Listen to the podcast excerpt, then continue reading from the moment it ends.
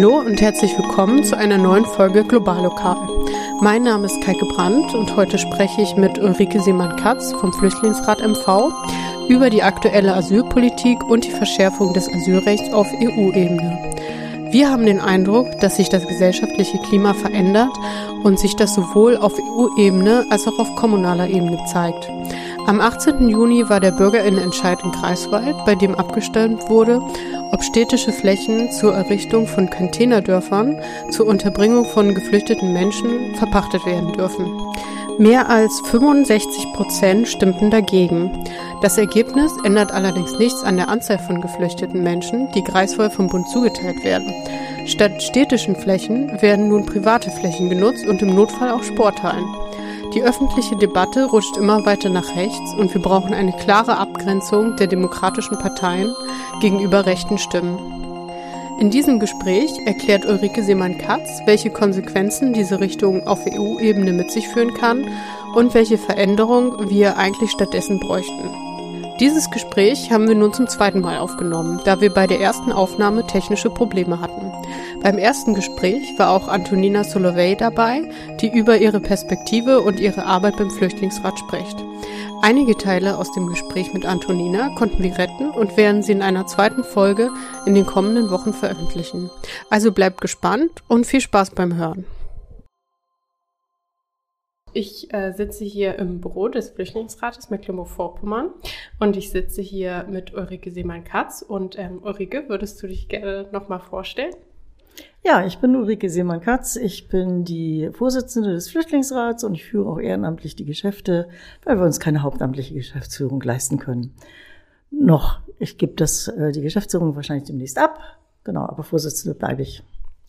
Und wie bist du zu dieser Arbeit gekommen? Also wann hast du angefangen und was hat dich damals dazu motiviert? Also in der Flüchtlingsarbeit bin ich schon sehr lange. Das ist schon eigentlich äh, seit den 90er Jahren, seit äh, dem Asylkompromiss, der damals geschlossen wurde. Im Prinzip habe ich aber natürlich auch Geflüchtete schon im Studium in den 70er Jahren kennengelernt. Das lag äh, daran, dass damals sehr viele Menschen aus dem Iran geflohen sind, äh, als die Revolution äh, den Schah verjagt hat. Und dann gab es natürlich auch Menschen, die aber dann unter Khomeini nicht leben wollten. Und so kam dann, äh, kam es dann, dass ich da schon auch mit Geflüchteten in Kontakt gekommen bin und dass ich das hauptamtlich mache, das ist eigentlich erst seit den Nullerjahren. Vorher dann immer ehrenamtlich äh, unterstützt und übersetzt, äh, weil ich ein paar Sprachen kann.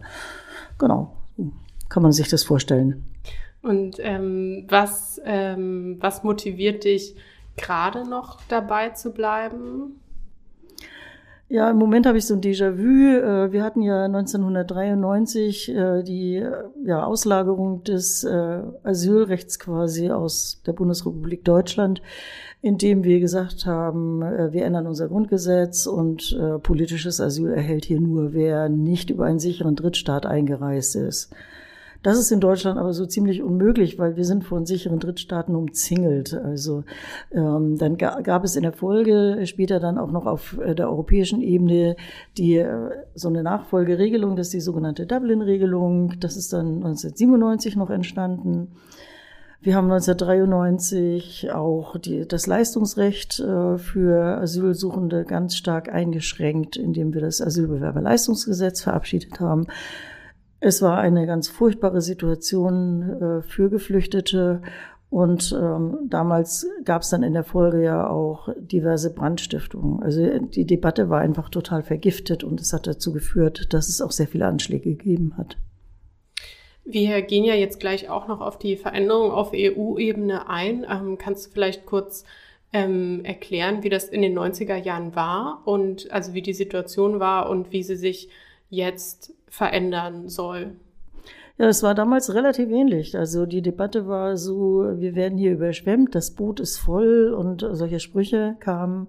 Und äh, vor solchen Diskussionen äh, gab es auch Unterbringungsprobleme im Osten vor allen Dingen, weil die östlichen Bundesländer hatten ja kein Asylsystem nach, nach der Wiedervereinigung, sonst musste alles erst eingeführt werden.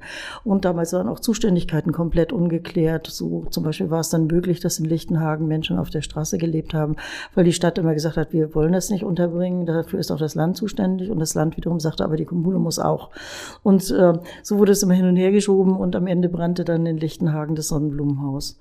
Aber in der Folge der Rechtsänderungen, die dann dadurch kam, dass die SPD quasi umgekippt ist und gesagt hat, wir äh, stimmen jetzt der Grundgesetzänderung zu, ähm, hat es dann noch weitere Brände gegeben. Also Solingen zum Beispiel, das hat sich jetzt gerade äh, zum 30. Mal gejährt. Da waren dann damals auch an einer Hauswand in Solingen gesprüht, erst stirbt der, das Recht, dann stirbt der Mensch. Und ich habe im Moment so, so wirklich sehr, sehr äh, ähnliche Empfindungen. Die Geschichte wiederholt sich nie eins zu eins, aber es ist so ähnlich gelaufen. Wir haben im Moment gerade so eine Debatte von, die Kommunen sind überlastet und äh, wir können das alles gar nicht mehr leisten.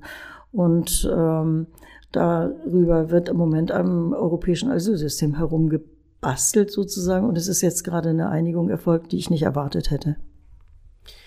Ähm, welche Veränderungen gibt es jetzt auf EU-Ebene ganz konkret und ähm, in welchem Schritt des Prozesses sind wir gerade?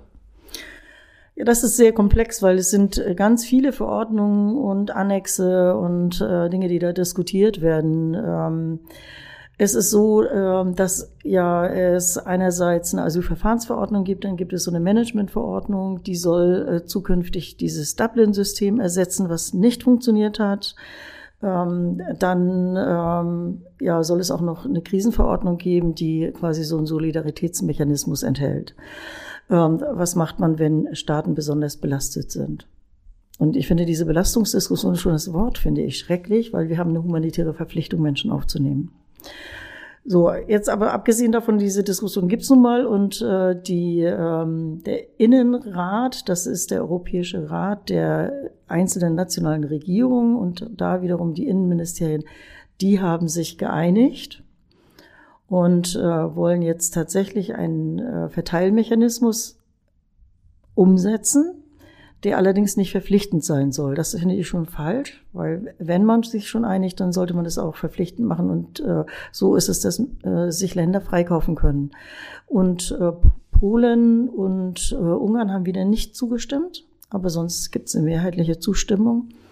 Und was ich ganz furchtbar finde, ist, dass verbindlich Grenzverfahren eingeführt werden.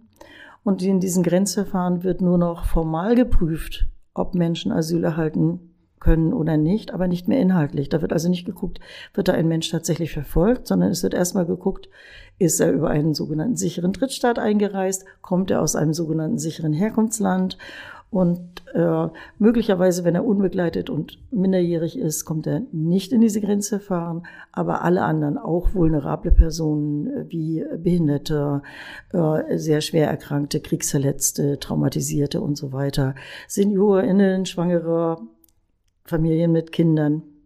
Alle müssen in diese Lager und müssen Grenzverfahren machen. Und das ist das Furchtbarste, dass Deutschland tatsächlich Lagern zustimmt. Wir sind historisch äh, belastet, was Lager angeht und sollten ähm, Menschen nicht hinter Zäunen und Stacheldraht einsperren. Das müssen wir aber, wenn wir tatsächlich diese Grenzverfahren durchführen wollen. Das ist ja jetzt die Theorie, dass die Menschen, ich glaube, innerhalb von drei Monaten dieses Grenzverfahren durchlaufen sollen und dass sie dann eine Entscheidung bekommen und dann eben dieses Lager verlassen, also entweder weitergehen nach Europa oder in einen, ich sag mal in Anführungszeichen, sicheren Drittstaat ähm, zurückgeschickt werden. Aber wie sieht die Realität aus?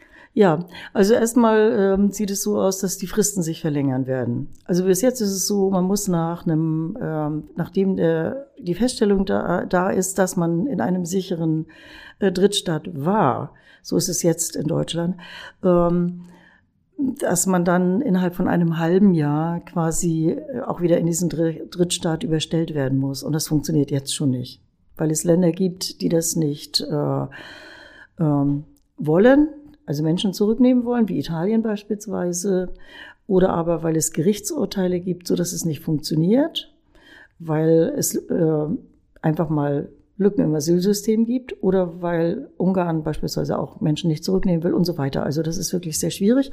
Und es gibt auch Menschen, die sich diesen Fristen entziehen. Und wenn man äh, beispielsweise untertaucht, sind es im Moment 18 Monate. Diese Fristen sollen sich verlängern auf, äh, also jeweils verdoppeln auf ähm, zwölf Monate, nee, 18 Monate, glaube ich, 18 Monate bei äh, in der normalen Frist und bei Untertauchen dann äh, drei Jahre. Das führt dazu, dass es vermutlich auch praktisch kein äh, Kirchenasyl mehr geben wird, äh, was zurzeit genutzt wird, beispielsweise um diese Fristen auch mal auszusetzen, damit eben tatsächlich keine sogenannten Kettenabschiebungen stattfinden, wenn zum Beispiel Menschen nach Schweden zurückgeschoben werden, weil sie zuerst in Schweden waren und so weiter. Dann Schweden schiebt äh, direkt ab nach Afghanistan beispielsweise. So, das wäre ist erstmal so diese diese derzeitige Praxis, die sich da ändern soll. Ähm, das wird möglicherweise so sein, dass sich Menschen diesen Verfahren dann entziehen, diesen Grenzverfahren und versuchen, darunter herzukommen. Ich sage immer, je höher man die Zaunzäune baut, desto höher werden die Preise für die Schlepper und Schleuser. Und eigentlich ist das Ganze im Moment ein Förderprogramm für äh, Schleuserorganisationen. Das ist die eine Seite. Also es wird viel mehr Menschen geben, die illegalisiert irgendwo leben, weil sie sich diesem ganzen Verfahren entziehen wollen. Die andere Seite ist, wir müssen auch in Deutschland diese Lage einrichten. Denn wir haben auch Außengrenzen und das sind jeweils die Flughäfen.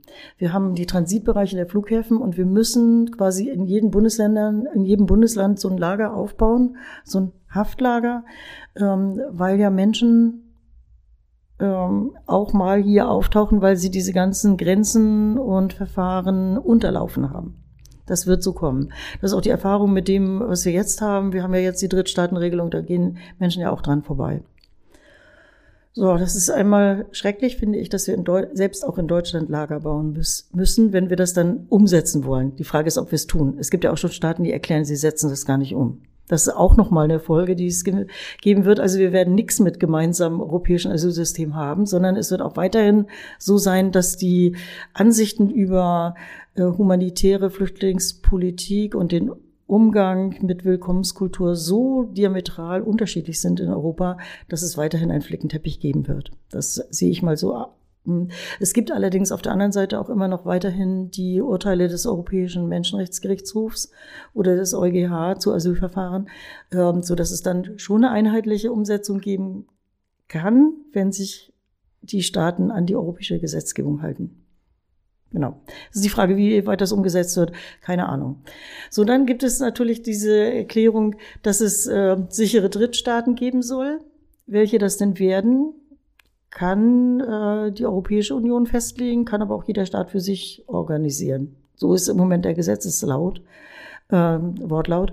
Ähm, das ist äh, schrecklich, weil das wird dann natürlich auch wieder zu unterschiedlichen ähm, Maßstäben führen und zu unterschiedlichen Handlungen. Wenn ich sage zum Beispiel, dass Schweden jetzt direkt nach Afghanistan abschiebt, ähm, Deutschland tut es ja nicht. Also insofern da ist schon ein Unterschied und es wird auch künftig diesen Unterschied geben. Was allen gemeinsam ist, die Türkei gilt als sicherer Drittstaat. Und über die Türkei wiederum müssen aber ganz viele einreisen, die aus Syrien oder Afghanistan kommen. Auch Pakistani gehen viel über die Türkei. Und das wiederum bedeutet, dass wir ganz viele äh, Menschen in die Türkei zurückschieben werden. Das ist jetzt auch wieder spannend, weil wie lange Erdogan dann noch die gemäßigte Flüchtlingspolitik umsetzen wird, die sein sozialdemokratischer Kontrahent äh, ja nicht drauf hatte im Wahlkampf, so dass man da wirklich ähm, ja, sehen muss, was passiert. Keine Ahnung. So, dann gibt es die Möglichkeit, aber auch ähm, sichere Herkunftsländer zu formulieren. Und auch das wird sehr unterschiedlich laufen. Wenn man das auf EU-Ebene macht, wird es äh, sicher ein Prozess des Parlaments sein. Ähm, wenn jetzt einzelne Staaten aber Verträge schließen dürfen, mit äh, irgendwelchen äh, Drittstaaten, wie zum Beispiel Deutschland war jetzt gerade, nein, die EU war jetzt gerade in äh, Tunesien, aber es könnte ja auch sein, dass Deutschland ein äh, Rückübernahmeabkommen mit Tunesien alleine schließt. Ähm, wenn sowas passiert, dann haben wir einen Flickenteppich von Staaten, die mit verschiedenen Staaten Verträge haben und ganz unterschiedlich verfahren. Okay, also es führt eigentlich zu weiteren Komplikationen und ähm, es ist ja auch, also es erfüllt ja auch nicht unsere humanitäre Pflicht gegenüber den Menschen. Ähm, wie bewertest du die, das Verhalten der Bundesregierung? Beziehungsweise kannst du dir das irgendwie erklären, warum die da zugestimmt haben? Also sie hätten überhaupt nicht zustimmen dürfen, ist meine Auffassung dazu. Ähm, wieso das passiert ist, ähm, das ist manchmal so ein merkwürdiger Prozess. Man steht unter Handlungsdruck äh, und ähm, die Bundesregierung steht ja im Moment sowieso unter Druck. Also was dieses Heizungsgesetz angeht und verschiedene andere äh, Themen, die einfach nicht bearbeitet werden, weil sich diese Ampel überhaupt nicht einig ist. Also man kann einfach sagen, was der Koalitionsvertrag äh, formuliert hat, wird immer wieder aufgemacht und es fängt die Diskussion immer wieder von vorne an. Und äh, genauso wird es dann ähm, jetzt in, in der Asylpolitik gewesen sein.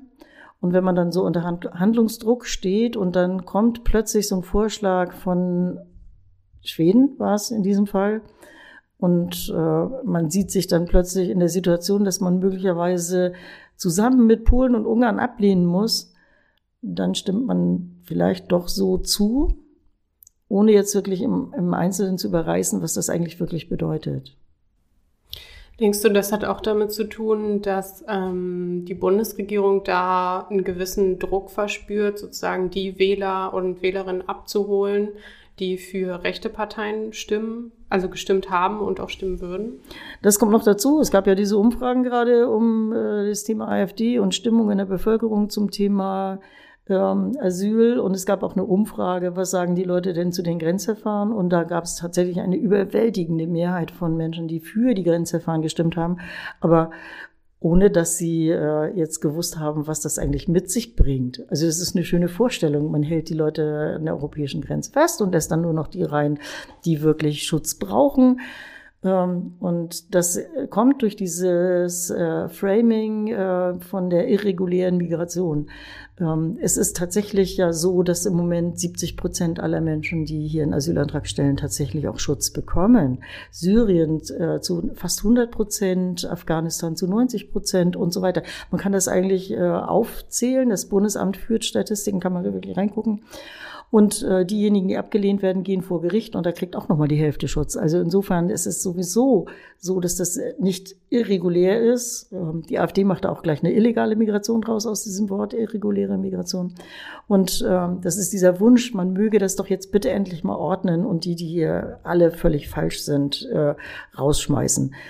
Dass wir allerdings Zuwanderung brauchen, wird dabei immer nicht bedacht. Wir schrecken mit diesem System natürlich auch Menschen ab. Und wenn wir nicht wirklich eine Willkommenskultur aufbauen, dann weiß ich nicht, wie das mit der Fachkräfteeinwanderung werden soll.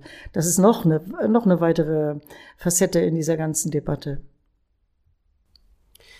Was ist jetzt noch, ähm, also was kann man noch machen? Vor allem jetzt die Seite der Zivilgesellschaft hat ja schon ähm, öffentlich protestiert gegen diese ähm, Verordnung oder gegen diese Entscheidung.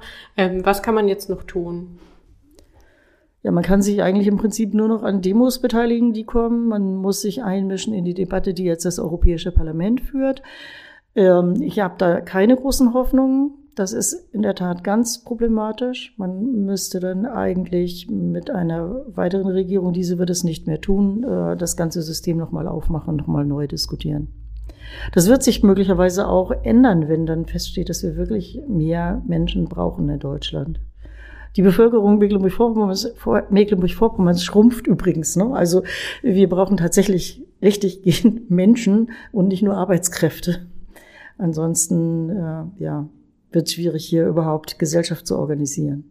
Und gerade in Mecklenburg-Vorpommern, das hattest du vorher schon mal gesagt, dass, ähm, dass eigentlich gar nicht so viele Zugewanderte hier bleiben, sondern in größere Städte abwandern zum Beispiel. Ja, das ist so. Äh, wir, wir haben immer dann, wir beobachten das, wenn Menschen einen Aufenthaltstitel bekommen, nachdem sie lange darum gekämpft haben.